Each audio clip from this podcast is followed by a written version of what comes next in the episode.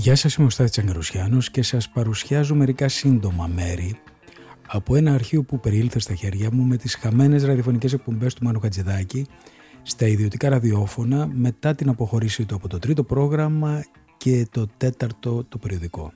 Σήμερα σε αυτό το μικρό απάνθισμα θα τον ακούσουμε να μαστιγώνει με την ηρωνία και την τόλμη που τον διέκρινε διάφορους που ανοήτως είναι η αλήθεια του είχαν μπει στη μύτη εκείνη την εποχή. Είναι τα podcast της LiFO. Πρώτα μια απάντησή του στον κριτικό θεάτρου Θοδωρή Κριτικό ο οποίος κριτικός είχε γράψει απαξιωτικά όπως το συνήθιζε για τη μουσική του Μάνου Χατζηδάκη για κάτι λιγμικά βιολιά όπως λέει στο Φιντανάκι μια παράσταση που είχε ανέβει από παλιούς φίλους του Κάρολου Κουν για να τιμήσουν τη μνήμη του δύο χρόνια μετά το θάνατό του. Ποιος είδε το Μάνο και δεν τον φοβήθηκε.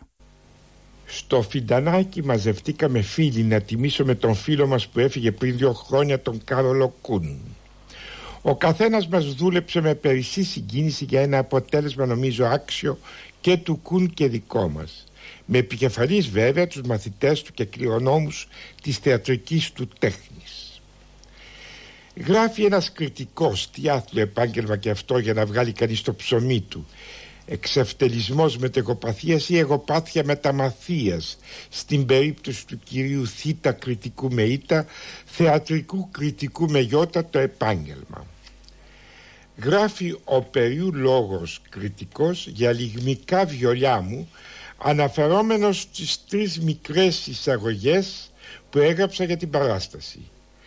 Πιθανόν με το ανόητο γλωσσικό του αναισθητήριο ή αντιαισθητήριο χρησιμοποιώντας την ανύπαρκτη λέξη λιγμικός να εννοεί την πρόκληση λιγμών τη γραφή που εξαναγκάζει τον εκταλιστή σε λιγμούς ή τέλος πάντων την επιδίωξη του συνθέτη να προκαλέσει λιγμούς με τη χρήση των βιολιών. Μόνο που λιγμικά βιολιά υπάρχουν αποκλειστικά και μόνο στον ψυχισμό του εν λόγου βλακός κριτικού και φυσικό είναι να τα ακούει στον ξύπνο και στον ύπνο του, δηλαδή στην παρακολούθηση παραστάσεων διότι σκεφτείτε πόσες παραστάσεις υποχρεούται ο άμυρος να παρακολουθήσει για να συγκεντρώσει όσα χρειάζεται στα στο ζήν. Καλυμμένος μάλιστα μέσα από ένα ψευδόνυμο όλη του τη ζωή που πάει να πει πως έχει και κάποια ντροπή και έχει συνείδηση για αυτά που γράφει.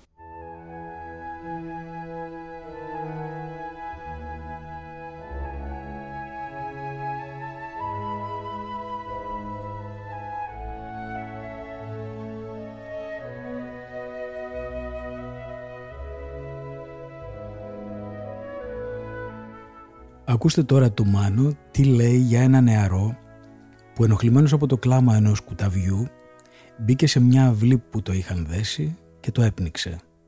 Πόσο προφητικά όρημη και ωραία ήταν η στάση του τότε που δεν πέρναγε στο μυαλό κανενός να καταδικάσει τέτοιες συμπεριφορές δημοσίως. Ε, θεωρείται κάτι φυσικό.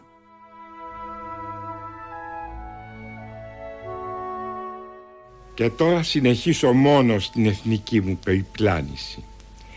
Οι κουρίδες, οι διακογιάνιδες και οι γαργαλάκοι μου φέραν στο νου μια είδηση που διάβασα στα νέα του Σαββάτου στις 24 Μαρτίου. Το γάβγισμα ενός κουταβιού ενόχλησε τόσο πολύ τον 20χρονο Αναστάσιο Στάμου που μπήκε στην αυλή του σπιτιού που βρισκόταν το σκυλάκι και το έπνιξε. Μην ξεχάσετε αυτόν τον 20χρονο Αναστάσιο Στάμου. Είναι ένας υποψήφιος δολοφόνος, υποψήφιος προστάτης νυχτερινών κέντρων, υποψήφιος νόμιμος υπηρέτης πάσης κυβερνήσεως που θα βρεθεί σε αδυναμία. Μα το σκυλάκι με λίγες μέρες ζωής γνώρισε την ανθρώπινη κτηνοδία.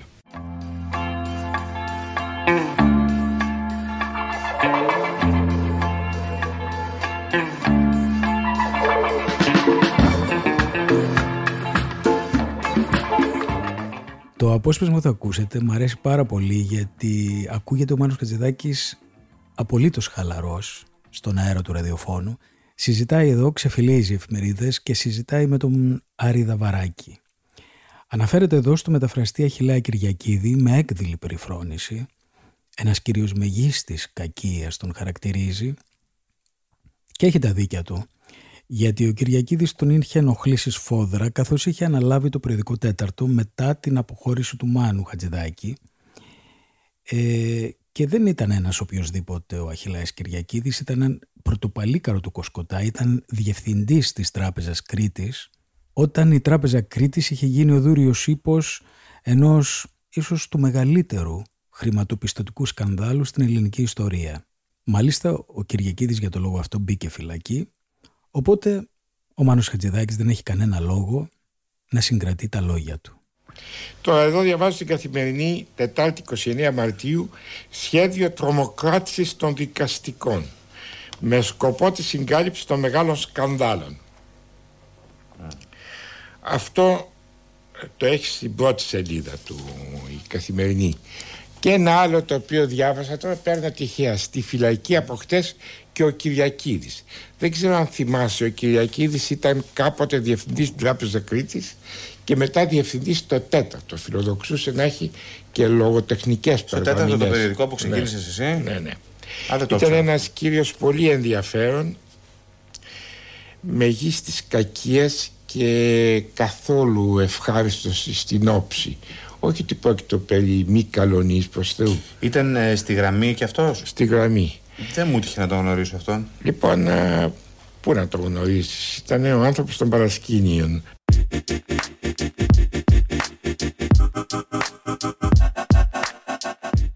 Συνεχίζοντας να ξεφυλίζει εφημερίδες με τον Άρη Δαβαράκη, βλέπει εδώ μια πρωτοσέλιδη φωτογραφία του Ψωμιάδη, του Αγαπούλα, ο οποίος μόλις είχε αγοράσει μια ποδοσφαιρική ομάδα. Ήταν εκδότης τότε κιόλας της εφημερίδας «Όνομα». Ακούστε τον πόσο έξοχα σκιτσάρει ένα ολόκληρο κομμάτι της Ελλάδας που με το ένα πόδι πατάει στη λούμπεν αισθητική και στο έγκλημα και στην παρανομία και με το άλλο είναι περίβλεπτος παράγων που διαπρέπει στις επιχειρήσεις και την πολιτική. Τόσα χρόνια έχουν περάσει, αλλά δεν έχουν αλλάξει και πολύ τα πράγματα αυτά. Εδώ στην ευθροτυπία της 28 Μαρτίου, πρώτη σελίδα, ε, λέγεται, γράφεται με μια φωτογραφία του ενδιαφερομένου και νέα πάτη ψωμιάδη. Ναι, αυτό άλλο. Κατηγορείται για κάλυπτες πλαστές και κλαμμένες επιταγές σε βαθμό κακούργηματος. Τι περίεργο όλοι αυτοί οι ήρωες των ποδοσφαιρικών ομάδων, οι πρόοδροι των ποδοσφαιρικών ομάδων άλλοτες ήταν ευγενείς Αθηναίοι. Ναι, που... Σήμερα είναι καταζητούμενοι εγκληματίες του ποινικού δικαίου.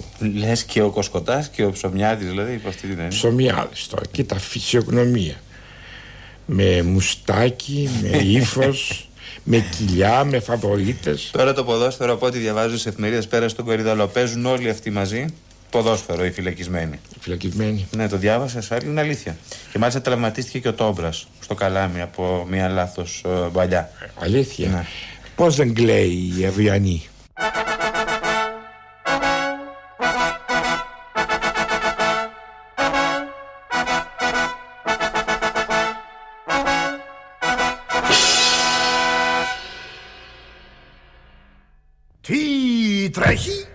Εκείνη η εποχή γύρω στο 89 ήταν η εποχή που ο Σαββόπουλος είχε βγάλει το πιο σκανδαλώδη δίσκο της καριέρας του, το κούρεμα. Και το την είχαν πέσει οι πάντες, σχεδόν οι πάντες, καθώς είχε υποστηρίξει το Μητσοτάκι, τον πατέρα. Ο Μάνος βγήκε τότε, όπως το συνήθιζε να υποστηρίζει το συνάφι του, και στεναρά τον υποστήριξε. Μάλιστα θεωρούσε τότε το κολοέλληνες, το πιο διάσημο, το πιο διαβόητο τραγούδι του δίσκου, ένα από τα σημαντικότερα τραγούδια του Σαββόπουλου. Δεν ξέρω αν είναι έτσι, εμένα δεν μου άρεσε ποτέ ιδιαιτέρως, όμως τώρα που το ξανάκουσα υπό το φως όσων λέει ο Μάνος Κατζηδάκης, το επανεκτίμησα. Ο Σαββόπουλος έτυχε να γνωρίσει την πρώτη επιτυχία σε χαλεπούς καιρούς, στη δικτατορία. Εκεί ο επαναστατισμός του λειτουργήσε διπλά και σαν πρωτοφανέρο τη λυρική και τον μυρή φωνή αλλά και σαν έκφραση μιας νεότητος εκείνου του καιρού. Όμως η δικτατορία πέρασε, ήρθε η μεταπολίτευση και τέλος η αλλαγή.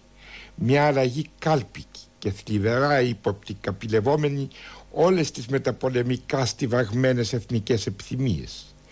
Οι νέοι του Σαββόπουλου βολευτήκαν οι περισσότεροι στη μεταπολίτευση και οι άλλοι στην αλλαγή αδιαφορώντας για ειλικρίνειες και αλήθειες για πραγματική αλλαγή ή για εγχώρια νεοελληνική κομμωδία. Βολεμένοι ο καθένας στο πόστο του και στην νοσταλγία του «Αχ καημένη νιώτη που έδειχνες πως θα γινόβουν άλλος» είχαν τον τότε Σαββόπουλος ανάλωθη της προδομένης ζωής τους και αδιαφορούσαν στο ότι ο Σαββόπουλος ήταν αληθινός, ταλαντούχος, ζωντανός και ζούσε την περιπέτειά του βαθιά μέσα στην ελληνική πραγματικότητα και όχι βολεμένος σε νεολαίστικες φαντασιώσεις. Και έγινε η σύγκρουση. Ο Σαββόπουλος παρουσιάστηκε καταρχήν κουρεμένος, χωρίς γένεια και μουστάκια. Απαρνήθηκε τη γραφικότητά του, την ερήμη της θελήσεώς του γραφικότητά του και παρουσίασε καινούργια τραγούδια υπέροχα αντάξει ενός αληθινού καλλιτέχνη και τραγούδισε το κολοέλληνες και θύμωσαν οι ραγιάδες και αδειάσανε το μέρος που λειτουργούσε. Αν ήμασταν σε μια άλλη χώρα, οι πολίτες της χώρας θα συστήναν σε κάθε ξένο επισκέπτη να σπεύσει να δει και να ακούσει το Σαββόπουλο στο Zoom. Και θα έπρεπε να υπάρχουν ουρέ έξω από τον χώρο που λειτουργεί. Εύχομαι για όλους μας εγκαίρως να το αντιληφθείτε και να σπεύσετε. Εγώ πήγα και θα ξαναπάω. Ακούγοντάς τον ένιωσα συγκίνηση και πληρότητα.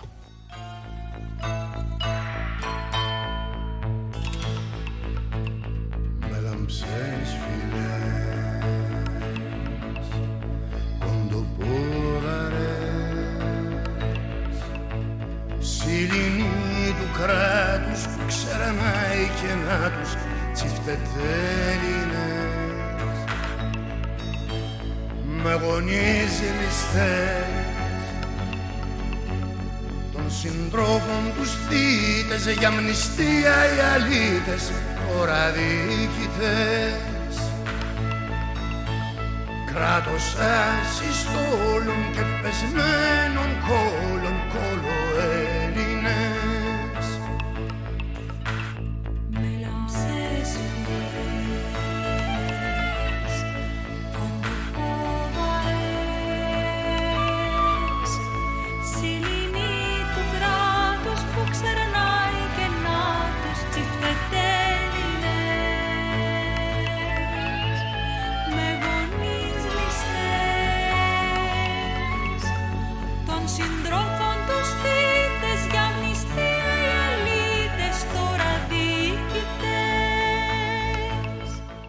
Συνειρμικά ο Μάνος σκέφτεται μερικούς στίχους του Γιώργου Ιωάννου αυτής της πολύ ιδιαίτερης θεωριώδους περίπτωσης της ελληνικής πεζογραφίας αλλά και της ποίησης από το κέντρο διερχομένου του Μαμαγκάκη. Στίχους αμαρτίας και περιπάθειας από ένα κόσμο χαμένο πια, βυθισμένο, ένα βελούδινο κατά κάποιο τρόπο underground που εμείς που το γνωρίσαμε ξέρουμε και τα καλά του και τα κακά του.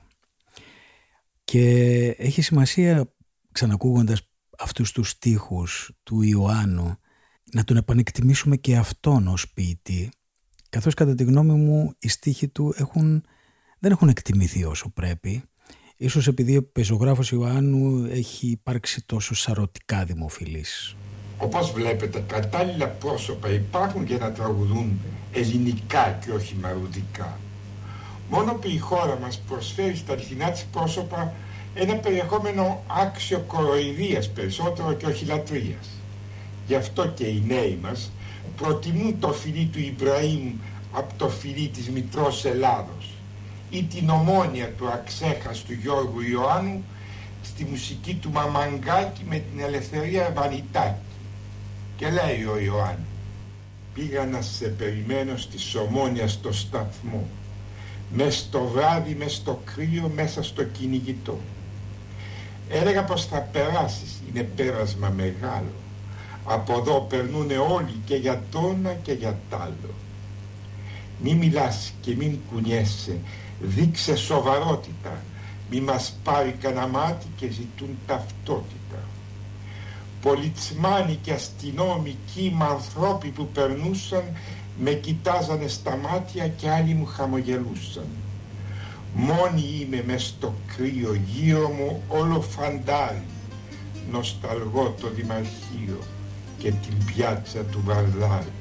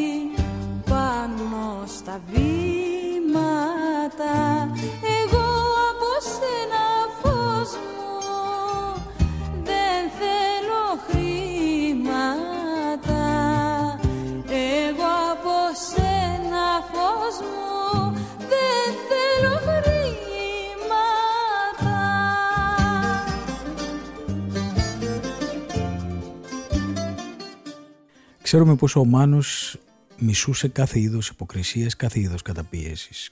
Πολιτικής, κοινωνικής, ιδεολογικής και φυσικά μισούσε και τη σεξουαλική υποκρισία. Το φόβο του σεξ που τόσο υπάρχει στις υποανάπτυκτες, στις τρισκόλυπτες κοινωνίες ή σε κάθε είδους ανελεύθερων καθεστώτων. Δείτε τη σημερινή Ρωσία ή τη Μέση Ανατολή. Και αυτό ίσως συμβαίνει επειδή η ελευθερία στο σεξ πάει συνήθως πακέτο με την ελευθερία στη σκέψη. Ακούστε τον εδώ πώς αποδομεί έναν κύριο που έχει βγει στην τηλεόραση το δεκάλεπτο που ο νόμος όριζε να έχει το κάθε κόμμα και υποστήριζε στεναρά το πατρίς θρησκεία οικογένεια. Χτες μίλησε από την τηλεόραση, το κανάλι 2 αν δεν απατώμε, ένας εκπρόσωπος κόμματος ηθικών αρχών χριστιανικών που βασίζεται στην πνευματική κληρονομιά του Καντιώτη Φλωρίνης και ενδιαφέρεται για τον έσω άνθρωπο όπως είπε και όχι για τον έξω. Εναντίον του σεξ βέβαια, τον πορνό στα περίπτωρα και στους κινηματογράφους και πάλι αναφορά στον έσω άνθρωπο και όχι στον έξω και με απίθανη δυσκολία στοιχειώδους έκφρασης έχοντας δύο σιωπηλούς οικογενειάρχες πλάι του μίλησε για την οικογένεια, τα παιδιά που θα πρέπει να προστατευθούν από το σεξ και τα πορνό για να καλλιεργηθεί ο έσω άνθρωπος και όχι ο έξω και άλλα πολλά εφτράπελα. Το κόμμα, αν δεν κάνω λάθος, λεγόταν Ελκής κάτι παρόμοιο.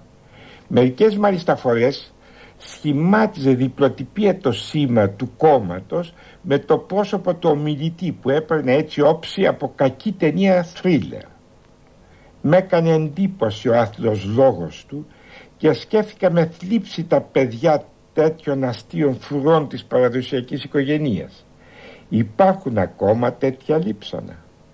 Και μια και μίλησα για λείψανα, θυμήθηκα πως ένα παρόμοιο ανθρωποειδές που διευθύνει, τρόπος του λέγει διευθύνει, φυλάδα καθημερινή 1600 φίλων και που επιζεί με εκβιασμούς λόγω αναρτήσεως στα περίπτερα και αφού έχει βυσοδομήσει εναντίον μου με πηχαίους τίτλους επανειλημμένα μου έκανε μήνυση. Φυσικά δεν θα ασχοληθώ με τη μήνυσή του ούτε θα χάσω έστω και δύο λεπτά από το χρόνο μου για την ενίσχυση του συστήματος οχλήσεως που έχει αναπτύξει κερδοφόρα ο θλιβερός αυτός κυρίως σε εισαγωγικά. Φανατικός εχθρός των ομοφιλοφίλων και των Εβραίων έχει πάθος με τη σεξουαλική ζωή των παπάδων και των δεσποτάδων τόσο που πιστεύω πως είναι μια καταπιεσμένη περίπτωση παθητικού ομοφιλόφιλου και δεσπότη περίπτωση άκρος επικίνδυνη για τη δημόσια υγεία. Περιέχει οχετών. Πρέπει λοιπόν η καινούργια κυβέρνηση να τον περιποιηθεί και να τον τακτοποιήσει εκεί που πρέπει.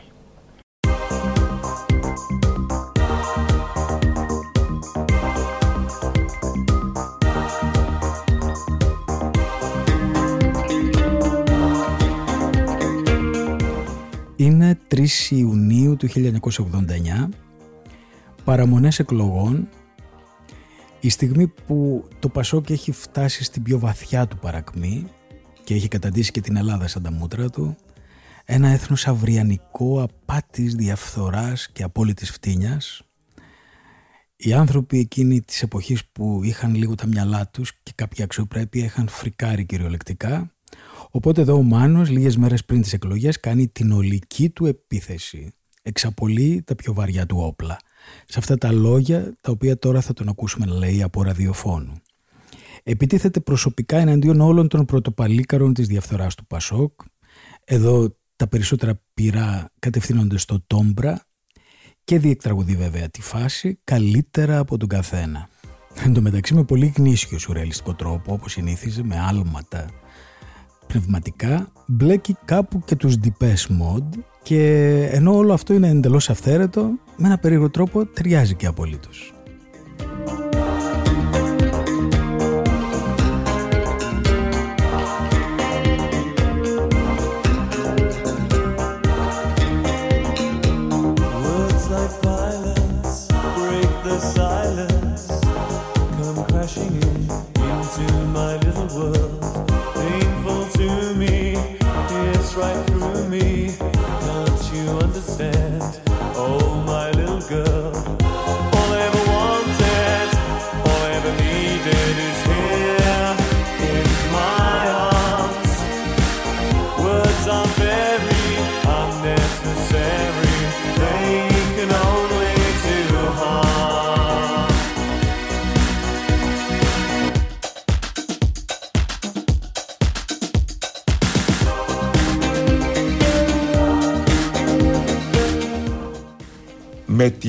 Την εμπνευσμένη και ρεθιστική μουσική των Depeche Mode στο 101 δεν έρχομαι να ξεφύγω από την αειδιαστική πολιτική μας ατμόσφαιρα.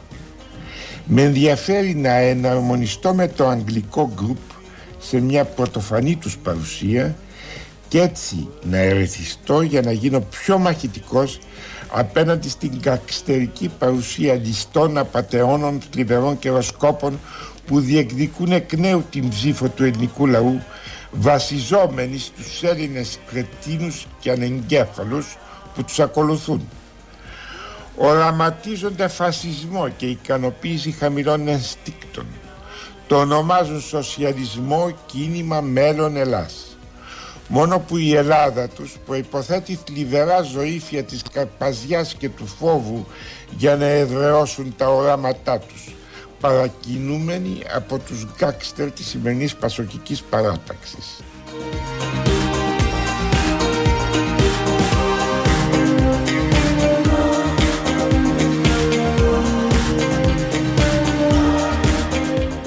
Κοιτάξτε λοιπόν μεθοδολογία, σύστημα και σχέδιο.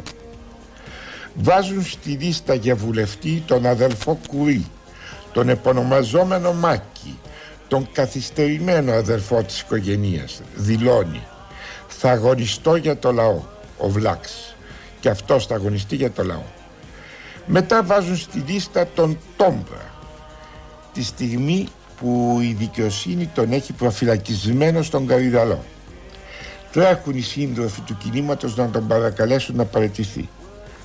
Φανταστείτε πόσο τους έχει στο χέρι αυτός εγκληματίας ώστε ο χαρισματικός ηγέτης της παρατάξεως αν και στη φυλακή ευρισκόμενος ο υποψήφιος αν και διάσημος στο Πανελλήνιο για την έπαρσή του, την κακοήθειά του τις εγκληματικές του πράξεις τον βάζει στη λίστα για υποψήφιο βουλευτή. Και έτσι Είμαστε το πρώτο και μοναδικό κράτος του κόσμου που διαθέτει γενικό διοικητή μεγάλου δημοσίου οργανισμού υπόδικον εις φυλακήν ευρισκόμενων. Φαντάζεστε ότι θα του φέρουν κάθε πρωί τα έγγραφα να τα υπογράφει στο κερί του. Ούτε ο πιο τολμηρός καραγκιόζοπαίκτης δεν έχει συλλάβει τέτοια σκηνή για τον καραγκιόζη του. Γιατί ο Τόμπρας είναι πέρα από τον καραγκιόζη. Σήμερα είναι η πατρίς, ο πατήρ Ελλάς. Μην τον πούμε μητέρα και θυμός, ήδη τον είπαμε πατρίδα που είναι θηλυκού γένους. Φρίκη. Μετά από αυτό δεν σας φαίνεται ο Παπαδόπουλος της εταιρείας δολοφόνων; Ένας συμπαθητικός μεσήλιξ που ήθελε απλώς να προσφέρει ευθανασία σε υποφέροντες υπερήλικες με το αζημίο του βεβαίως. Θα μου πείτε και πού είναι οι καινούργοι τυπές μοντ; Περιμένετε, κάντε υπομονή. Μετά την καθόλου αληθινή ιστορία του κυρίου Παπανδρέου και της κυρίας Λιάνη που κατά την άποψή μου ήταν πέρα για πέρα θλιβερή η αντιμετώπιση της από τον ελληνικό τύπο με απίθανες προεκτάσεις στο εξωτερικό τεράστιο σφάλμα διότι με την δικαιολογημένη αγανάκτηση που προκαλεί η δημοσιοποίηση μιας αυστηρά ιδιωτικής υπόθεσης του Πρωθυπουργού υποβαθμίστηκαν μέρα με την ημέρα όλα τα εναντίον του πραγματικά σοβαρά αποδεικτικά στοιχεία σχεδόν εξαφανίστηκαν και η πιο άθλια φυλάδα που βγήκε ποτέ στον τόπο μας η αυριανή αρχίζει τώρα μια ιστορία τηλεφωνημάτων δίθεν του κυρίου Μητσοτάκη προς μια δίθεν ερωμένη εκ Θεσσαλονίκης ιδιοκτήτρια καταστήματος μόδας στο επάγγελμα. Και βέβαια το χαλκευμένο ψεύδος προκαλεί μάλλον θυμηδία παρά περιέργεια. Είναι γνωστή η οικογενειακή κατάσταση του κυρίου Μητσοτάκη χωρίς αυτό να σημαίνει ότι αυτό που αντιμετωπίζει ο κύριος Παπανδρέου είναι ο λιγότερος σωστό. Αλλά η αυριανοφυλάδα δεν υποχωρεί που ουδενός. Μήπως δεν ήταν γνωστή η καθαρή αντιστασιακή δράση του κυρίου Μητσοτάκη στην κατοχή. Αυτό δεν προκάλεσε δισταγμό στους απαταιώνες αδελφούς της Αβιανής να χαλκέψουν φωτογραφία με τα Γερμανών των SS. Και οι κριτικοί τόσα χρόνια παθιασμένοι φίλοι αλλά και εχθροί τον Κουρί περίμεναν για να μάθουν περί της σε εισαγωγικά συνεργασίας Μητσοτάκη και εσές. Τι αθλιώτης. Και όμως τα γράψανε με το σκεπτικό. Πες και κάτι μένει στο τέλος. Και θα μου πείτε πού είναι επιτέλους η Ντεπές Μότρη 101 που υποσχέθηκα. Αυτό προσπαθώ να σας πω. Σ' αφήνουν όλα τα συμβαίνοντα εις Ιωνίαν να ασχοληθείς με την ερωτική ατμόσφαιρα της αποκαλυπτικής συναυλίας των τυπές μότου που έχει τον τίτλο 101 σε πείσμα όμως του κυρίου Σκουλαρίκη θα αρχίσουμε και εμείς ανώνυμα χωρίς πολλές ενδείξεις και λεπτομέρειες χωρίς ταυτότητα και επισκεπτήριο μόνο με ένα ξερό τίτλο με μια μικρή παραφθορά της περίφημης ρίσης του Τσόρτσιλ. Ποτέ τόσος πολλής κόσμος δεν εξαπατήθηκε τόσο βάρβαρα από τόσους λίγους.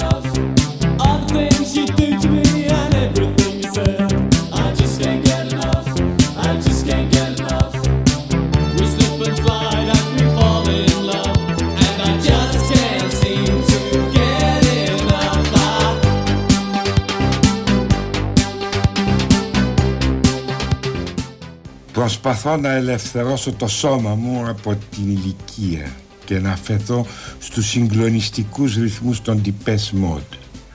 Μα η ηλικία είναι καθοριστική και κάθε κίνηση με γελιοποίηση σε μένα τον ίδιο πρώτα απ' όλα. Τι κρίμα. Και θα ήμουν ένας δαιμονικός νέος που με κλωτσιές θα γκρέμιζα ό,τι γύρω μου με ενοχλεί. Τώρα περιορίζουμε στο να αισθάνομαι έτσι και να σκέφτομαι έτσι ακριβώς σαν ένα ερώτημα του χρόνου εφιαλτικό και αισθησιακό μαζί.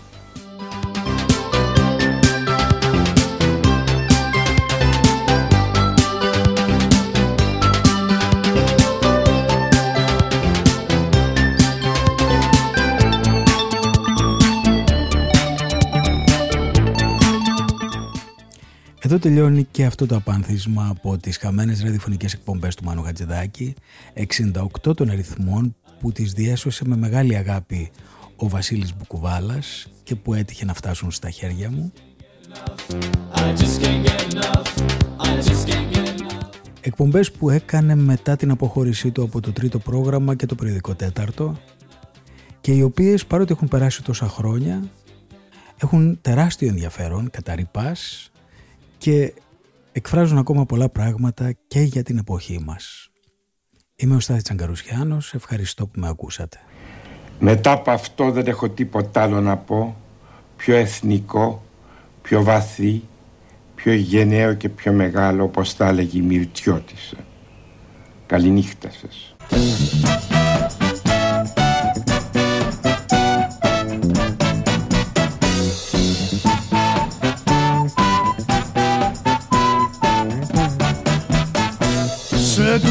Τα Βαλκάνια, σε τούτο τον αιώνα.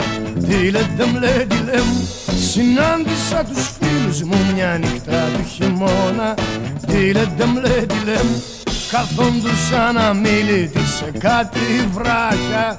Τι λέτε μλέ, τι μου και σαν με είδαν να έρχομαι γουρλώσανε τα μάτια. Τι λέτε μπλε, τι λέμε Γιατί όλο τούτο το καιρό Μ' είχαν για πεθαμένο Τι λέτε μπλε, τι λέμε Και πίνανε γλυκό κρασί ψωμά και σιταρένιο Τι λέτε μπλε, τι λέμε Κι αφού με καλωσόρισαν Κι αφού με βαρεθήκαν Τι λέτε μπλε, τι λέμε Κατάλαβαν τη φάρσα μου και μ' αρνηθήκαν Τι λέτε μπλε, τι λέμε Άσε τα θαύματα, τη μάσκα πέταξε Τι λέτε μπρε, τι λέμε εδώ είναι Βαλκάνια, δεν είναι παίξε γέλασε Τι λέτε μπρε, τι λέμε